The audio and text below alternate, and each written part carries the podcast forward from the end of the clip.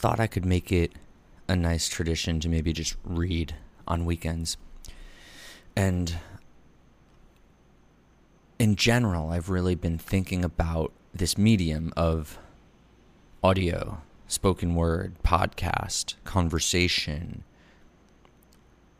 live speaking, audio documentary. I don't know what you want to call it. It's all of those things. And, you know, I've been making fun of podcasts forever. I just, I hate podcasts. I tell people all the time, like, you know, don't tell me about your fucking podcast. Don't tell me what shit you listen to that's infotainment, that's bullshit, it's noise, it's nonsense. I don't want that.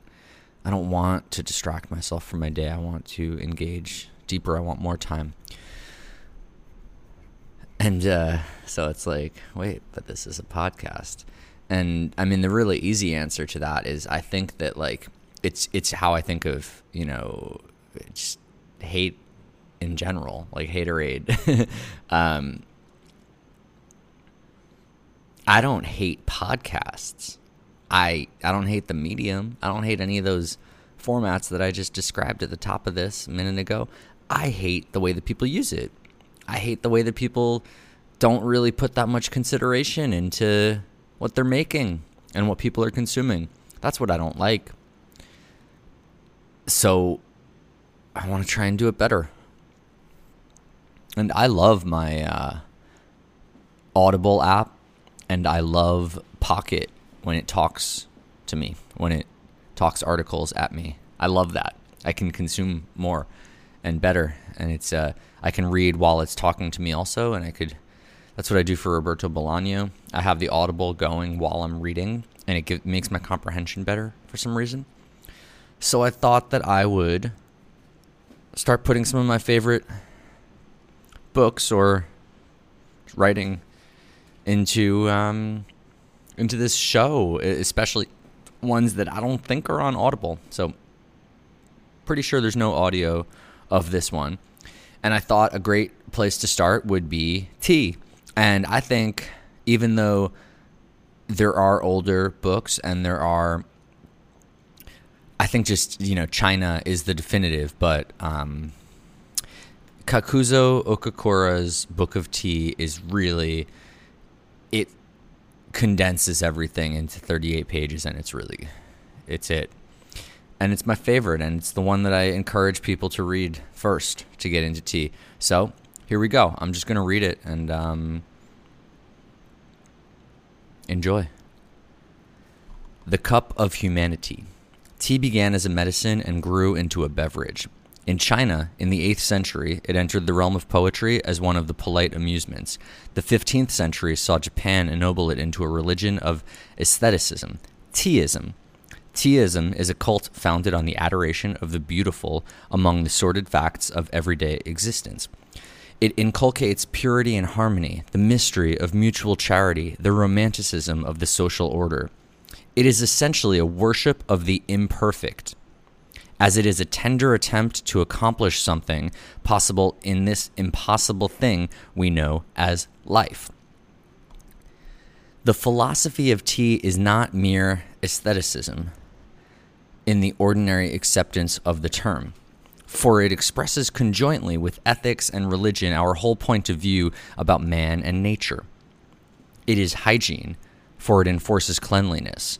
It is economics, for it shows comfort in simplicity rather than in the complex and the costly. It is moral geometry, inasmuch as it defines our sense of proportion to the universe. It represents the true spirit of Eastern democracy by making all its votaries aristocrats in taste. The long isolation of Japan from the rest of the world, so conducive to introspection, has been highly favorable to the development of teaism. Our home and habits, costume and cuisine, porcelain, lacquer, painting, our very literature, all have been subject to its influence. No student of Japanese culture could ever ignore its presence. It has permeated the elegance of noble boudoirs and entered the abode of the humble. Our peasants have learned to arrange flowers, our meanest laborer to offer his salutation to the rocks and waters. In our common parlance, we speak of the man with no tea in him. when he is susceptible to the seriocomic interests of the personal drama, again we stigmatize the untamed aesthete who, regardless of the mundane tragedy, runs riot in the spring tide of emancipated emotions as one with too much tea in him. The outsider may indeed wonder at this seeming much ado about nothing. What a tempest in a teacup, he will say. But when we consider how small, after all, the cup of human enjoyment is, how soon overflowed with tears, how easily drained to the dregs in our quenchless thirst for infinity, we shall not blame ourselves for making so much of the teacup. Mankind has done worse. In the worship of Bacchus, we have sacrificed too freely. We have even transfigured the gory image of Mars. Why not consecrate ourselves to the queen of the camellias and revel in the warm stream of sympathy that flows from her altar. In the liquid amber within the ivory porcelain, the initiated may touch the sweet reticence of Confucius, the piquancy of Lao, and the ethereal aroma of Sakyamuni himself. Those who cannot feel the littleness of great things in themselves are apt to overlook the greatness of little things in others. The average Westerner, in his sleek complacency, will see in the tea ceremony but another instance of the thousand and one oddities which constitute the quaintness and childness, childishness of the East to him. He was wont to regard Japan as barbarous, while she indulged in the gentle arts of peace. He calls her civilized since she began to commit wholesale slaughter on Manchurian battlefields. Much comment has been given lately to the code of the samurai, the art of death, which makes our soldiers exult in self sacrifice, but scarcely any attention has been drawn to teaism, which represents so much of our art of life. Fain would we remain barbarians if our claim to civilization were be t- to be based on the gruesome glory of war. Fain would we await the time when due respect shall be paid to our art and ideals. When will the West understand or try to understand the East? We Asiatics are often appalled by the curious web of facts and fancies which has been woven concerning us. We are pictured as living on the perfume of the lotus, if not on mice and cockroaches. It is either impotent fanaticism or else abject voluptuousness. Indian spirituality has been derided as ignorance, Chinese sobriety as stupidity. Japanese patriotism as the result of fatalism. It has been said that we are less sensible to pain and wounds on account of the callousness of our nervous organization. Why not amuse ourselves? Why not amuse yourselves at our expense? Asia returns the compliment. There would be further food for merriment if you were to know all that we have imagined and written about you. All the glamour of the perspective is there, all the unconscious homage of wonder, all the silent resentment of the new and undefined. You have been loaded with virtues too refined to be envied and accused of crimes too picturesque to be condemned. Our writers in the past, the wise men who knew, informed us that you had bushy tails somewhere hidden in your garments and often dined off a fricassee of newborn babes. Nay, we had something worse against you. We used to think you the most impracticable people on earth, for you were said to preach what you never practiced. Such misconceptions are fast vanishing among us. Commerce has forced the European tongues on many an Asian port. Asiatic youths are flocking to Western colleges for the equipment of modern education. Our insight does not penetrate your culture deeply, but at least we are willing to learn. Some of my compatriots have adopted too much of your customs and too much of your etiquette in the delusion that the acquisition of stiff collars and tall silk hats comprised the attainable of your civilization. Pathetic and deplorable as such affectations are, they evince our willingness to approach the West on our knees.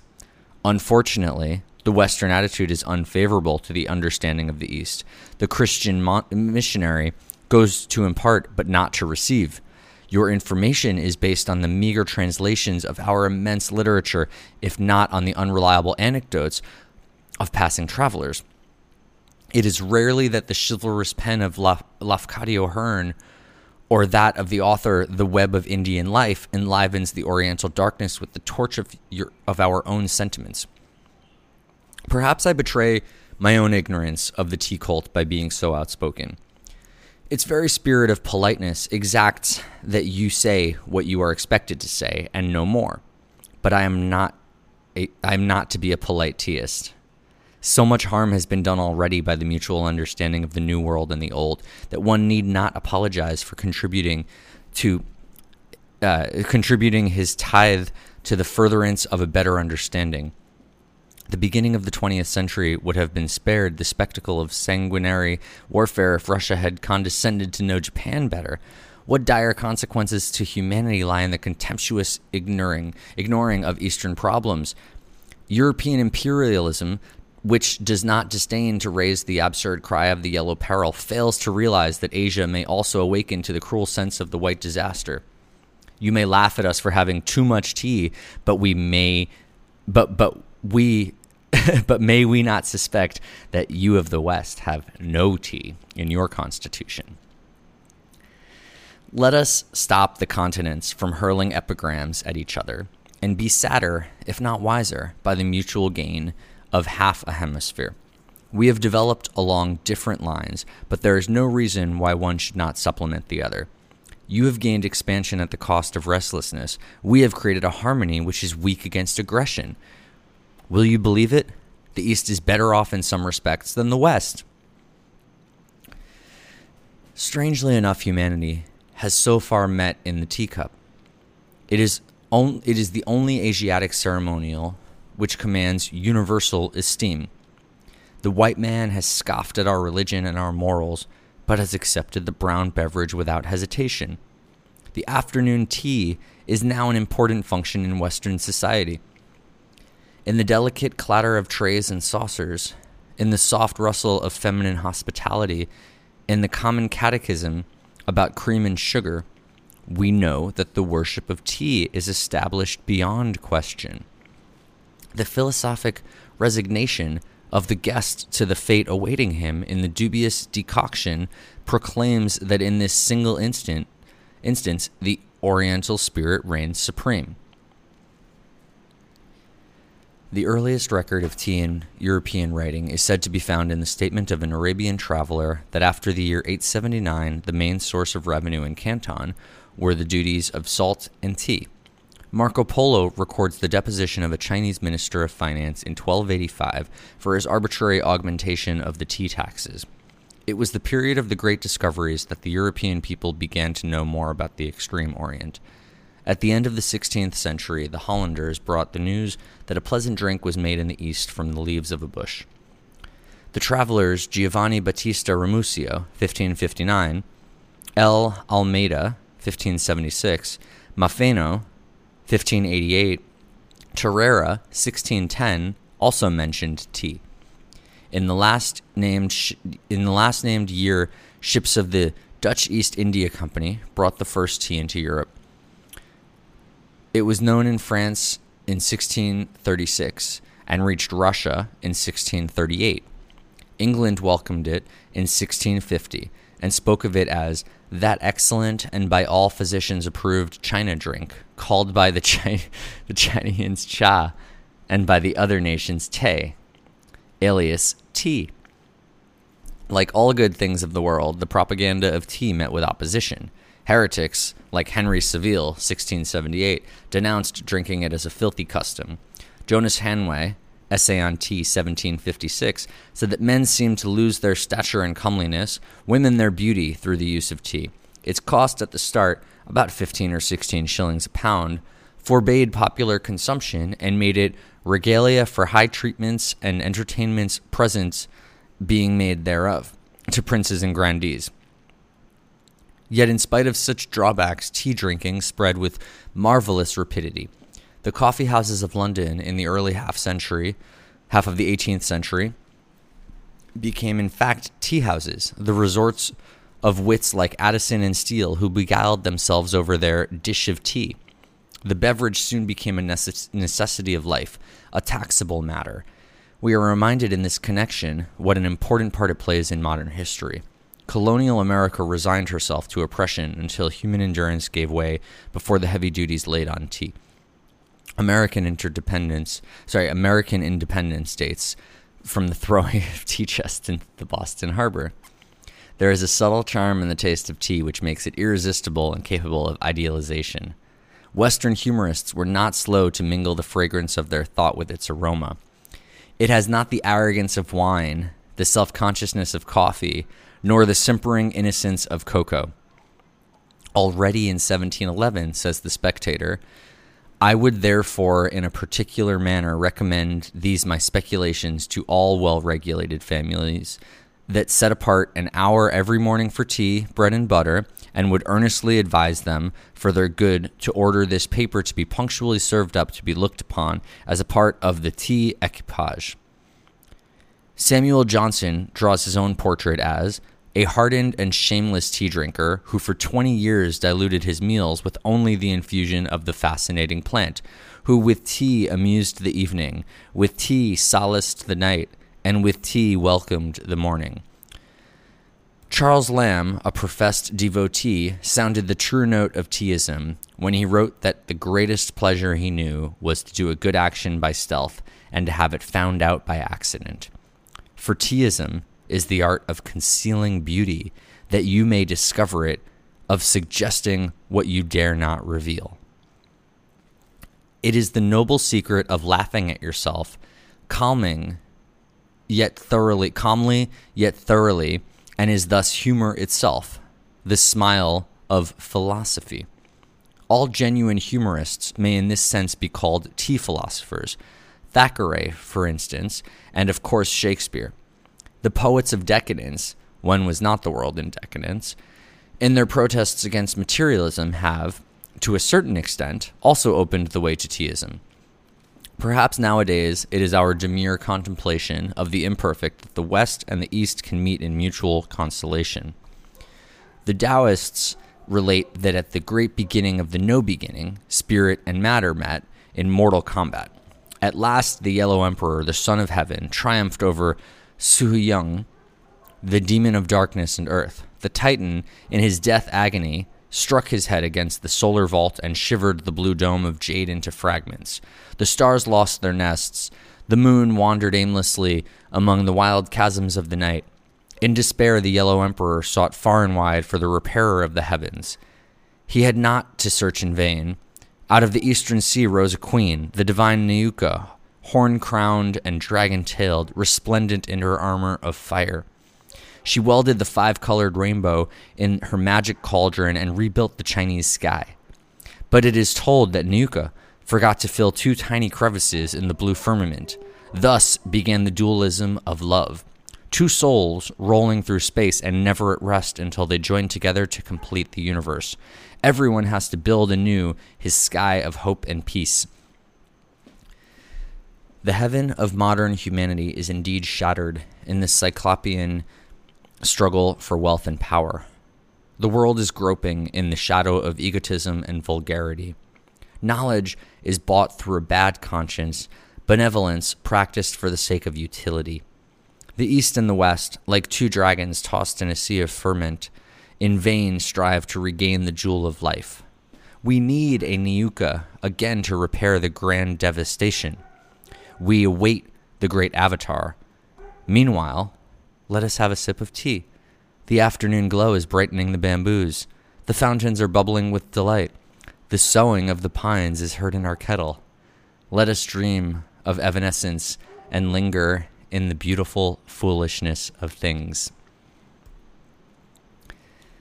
That was the first chapter. I'll read one more chapter. Maybe I'll do the rest tomorrow. The Schools of Tea. Tea is a work of art and needs a master hand to bring out its noblest qualities. We have good tea and bad tea, as we have good and bad paintings, generally the latter.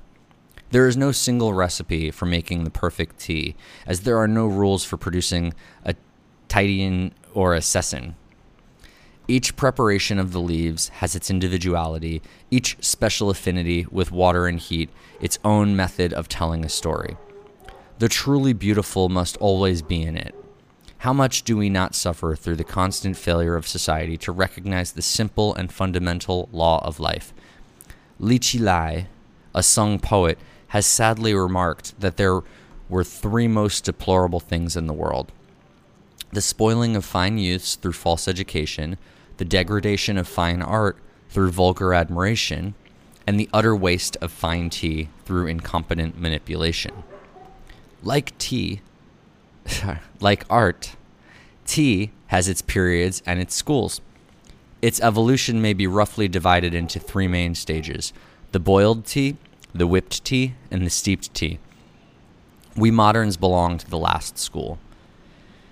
These several methods of appreciating the beverage are indicative of the spirit of the age in which they prevailed. For life is an expression, our unconscious actions, the constant betrayal of our innermost thought. Confucius said, Man hideth not. Perhaps we reveal ourselves too much in small things because we have so little of the great to conceal.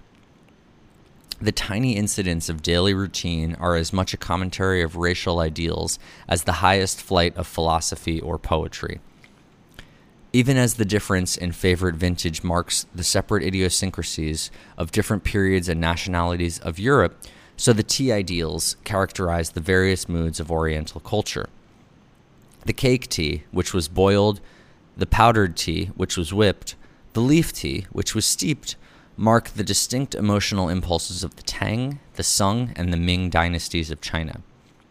If we were inclined to borrow the much abused terminology of art classification, we might designate them respectfully, respectively, the classic, the romantic, and the naturalistic schools of tea. The tea plant, a native of southern China, was known from very early times to Chinese botany and medicine. It is alluded to in the classics under the various names of Tao, Tse, Chung, Ka, and Ming, and was highly prized for possessing the virtues of relieving fatigue, delighting the soul, strengthening the will, and repairing the eyesight. It was not only administered as an internal dose, but often applied externally in form of paste to alleviate rheumatic pains. The Taoists claimed, claimed it as an important ingredient of the elixir of immortality. The Buddhists used it extensively to prevent drowsiness during their long hours of meditation. By the 4th and 5th centuries, tea became a favorable beverage among the inhabitants of the Yangtze Kiang Valley. It was about this time that modern ideograph cha was coined, evidently a corruption of the classic to. The poets of the southern dynasties have left some fragments of their fervent ad- adoration of the froth of the liquid jade. Then emperors used to bestow some rare preparation of the leaves on their high ministers as a reward for eminent services. Yet the method of drinking tea at this stage was primitive in the extreme. The leaves were steamed, crushed in a mortar, made into a cake, and boiled together with rice, ginger, salt, orange peel, spices, milk, and sometimes with onions. The custom obtains at the present day among the Thebians and various Mongolian tribes who make a curious syrup of these ingredients. The use of lemon slices by the Russians, who learned to take tea from the Chinese caravansaries, points to the survival of the ancient method. It needed the genius of the Tang dynasty to emancipate tea from its crude state and lead it to its final idealization. With Lu Wu, in the middle of the 8th century, we have our first apostle of tea. He was born in an age when Buddhism, Taoism, and Confucianism were seeking mutual synthesis. The pantheistic symbolism of the time was urging one to mirror the universal in the particular. Lu Wu, a poet, saw in the tea service the same harmony and order which reigned through all things. In his celebrated work, The Chaking, the Holy Scripture of Tea, he formulated the Code of Tea. He has since been worshipped as the tutelary god of the Chinese tea merchants. The Chaking, or Chaking, I would say. Yeah, the Chaking consists of three volumes and ten chapters. In the first chapter, Lu Wu treats of the nature of the tea plant. In the second, uh, of the implements for gathering the leaves. In the third, the selection of the leaves. According to him, the best quality of the leaves must have creases like the leathern boot of the Tartar horseman, curl like a dewlap of a mighty bullock, unfold like a mist rising out of a ravine, gleam like a lake touched by a zephyr, and be wet and soft like fine earth newly swept by rain. The fourth chapter is devoted to the enumeration and description of the 24 members of the tea equipage, beginning with the tripod brazier and ending with the bamboo cabinet for containing all these utensils. Here we notice Lu Wu's predilection for Taoist symbolism. Also, it is interesting to observe in this connection to the, influ- the influence of tea on Chinese ceramics. The celestial porcelain, as it is well known, had its origin in an attempt to reproduce the exquisite shade of jade, resulting in the Tang dynasty in the blue glaze of the south and the white glaze of the north. Lu Wu considered the blue as the ideal color for the teacup, as it lent additional greenness to the beverage, whereas the white made it look pinkish and distasteful. It was because he used cake tea. Later on, when the tea masters of Sung took to the powdered tea, they preferred heavy bowls of blue black and dark brown. The Mings, with their steeped tea, rejoiced in light wear of white porcelain. The fifth chapter, Lu Wu describes the method of making tea. He eliminates all ingredients except salt. He dwells also on the much discussed question of the choice of water and the degree of boiling it. According to him, the mountain spring is the best, the river water and the spring water come next in order of excellence. There are three stages of boiling. The first boil is when the little bubbles, like the eye of fishes, swim on the surface. The second boil is when the bubbles are like crystal beads rolling in a fountain. The third boil is when the billows surge wildly in the kettle. The cake tea is roasted before the fire until it becomes soft like a baby's arm and is shredded into powder between pieces of fine paper. Salt is put in the first bowl, the tea in the second. At the third boil, a dipper full of, of, cold, of cold water is poured into the kettle to settle the tea and revive the youth of the water. Then the beverage was poured into cups and drunk. Oh, nectar! The filmy leaflet hung like scaly clouds in a serene sky or floated like water lilies on emerald streams. It was of such a beverage that Lo Tung, a Tang poet, wrote The first cup moistens my lips and throat. The second cup breaks my loneliness. The third cup searches my barren entrail, but to find therein some 5,000 volumes of odd ideographs. The fourth cup raises a slight perspiration. All the wrong of life passes away through my pores. At the fifth cup, I am purified. The sixth cup calls me to the realms of the immortals. The seventh cup, ah, but I could take no more. I only feel the breath of cool wind that rises in my sleeves. Where is Horai san? Let me ride on this sweet breeze and waft away thither. The remaining chapters of the Cha King treat of the vulgarity of the ordinary methods of tea drinking, a historical summary of illustrious tea drinkers, the famous tea plantations of China, the possible variations of the tea service, and illustrations of the tea utensils. The last is unfortunately lost. The appearance of the Cha King must have created considerable sensation at the time. Lu Wu was befriended by the Emperor Taisong 763 to 779, and his fame attracted many followers. Some exquisites were said to have been able to detect the tea made by Lu Wu from that of his disciples. One Mandarin has his name immortalized by his failure to appreciate the tea of this great master. In the Sung dynasty, the whipped tea came into fashion and created the second school of tea. The leaves were ground to fine powder in a small stone mill and the preparation was whipped in hot water by a delicate whisk made of split bamboo. The new process led to some changes in the tea equipage of Lu Wu, as well as the choice of leaves. Salt was discarded forever. The enthusiasm of the Sung people for tea knew no bounds.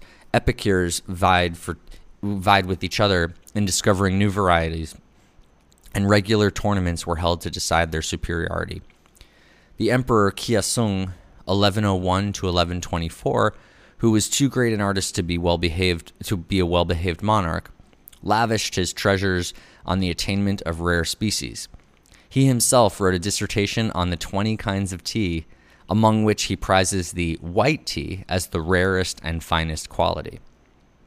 The tea ideal of the Sungs differed from the Tangs, even as their notion of life differed. They sought to actualize what their predecessors tried to symbolize To the Neo-Confucian mind, this the cosmic law was not reflected on the on the phenomenal world, but the phenomenal world was the cosmic law itself. Aeons were but moments. Nirvana always within grasp. The Taoists' conception that immortality lay in the eternal change permeated all their modes of thought. It was the process, not the deed, which was interesting. It was the completing, not the completion, which was really vital. Man came thus at once to face with nature. A new meaning grew into the art of life. The tea began to be not a poetical pastime, but one of the methods of self realization. Wang Yucheng eulogized tea as flooding his soul with a direct appeal that its delicate bitterness reminded him of the aftertaste of a good counsel. Sotumpa wrote of the strength of the immaculate purity in tea which defied corruption as a truly virtuous man.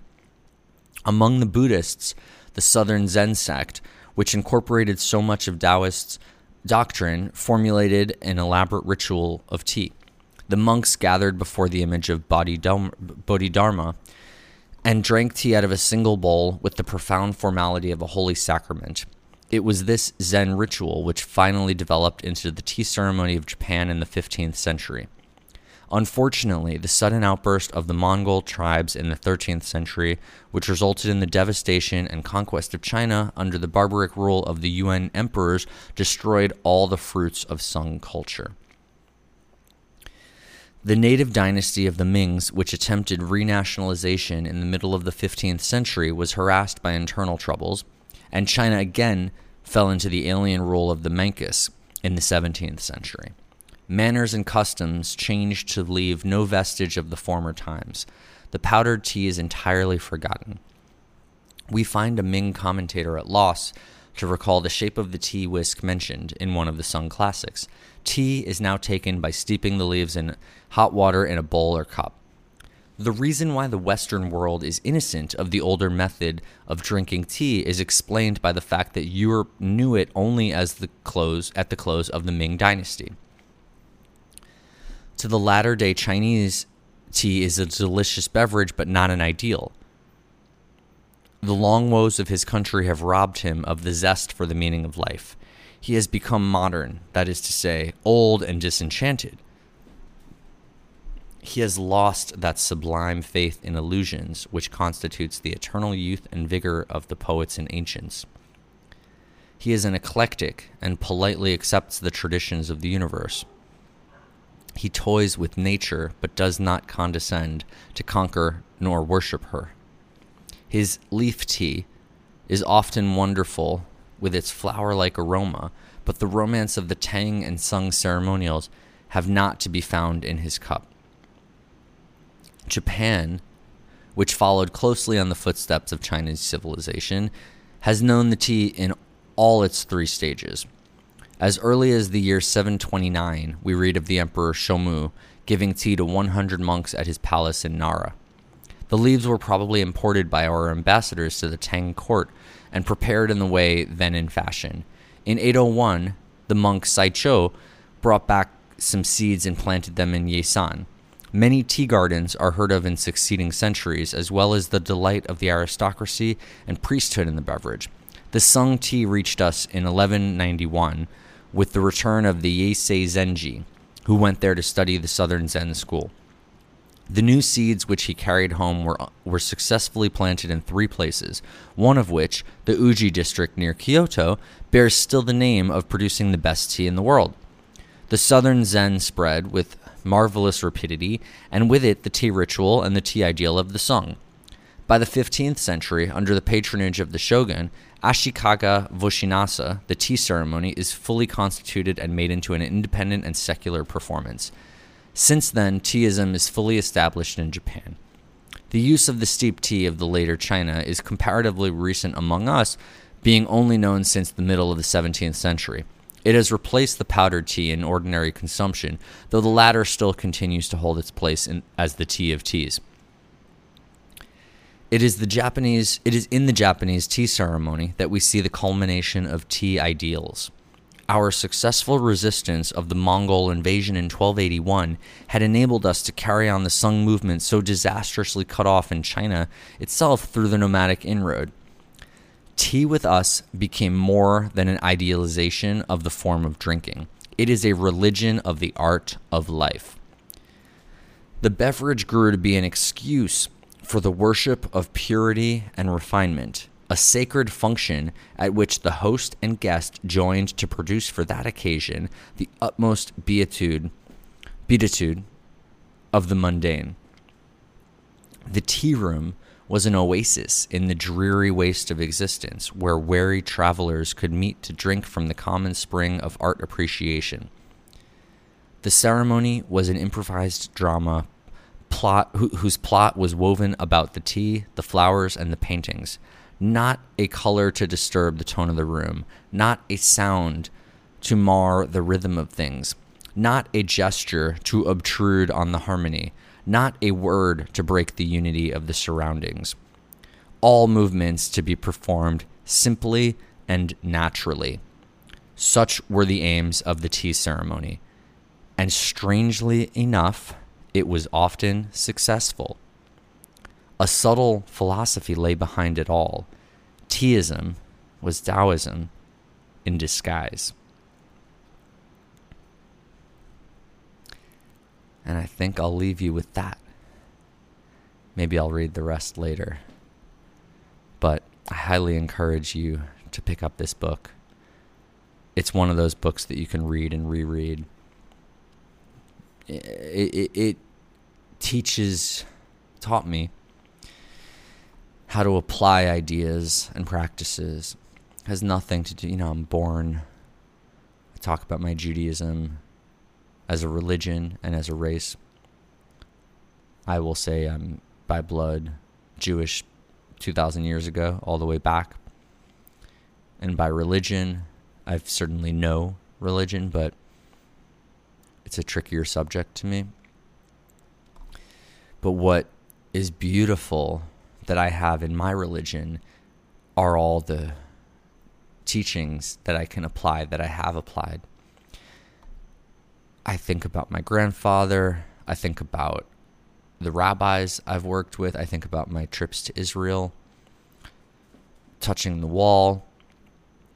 I think about fasting and the customs and the prayers. And for me, it's not about talking to God. It's not about doing things for, for God. It's about figuring out how to live. And this book and the concepts around teaism you know, I talked about Taoism a lot, but uh, we can also get into Shinto. You don't have, it's not about, it's not binary. It's not like, do I believe in this? Do I follow this? Am I one of the, am I this? Am I a noun? Am I a Jew? Am I a Taoist? Am I a Shinto? You know, no. Just look at people.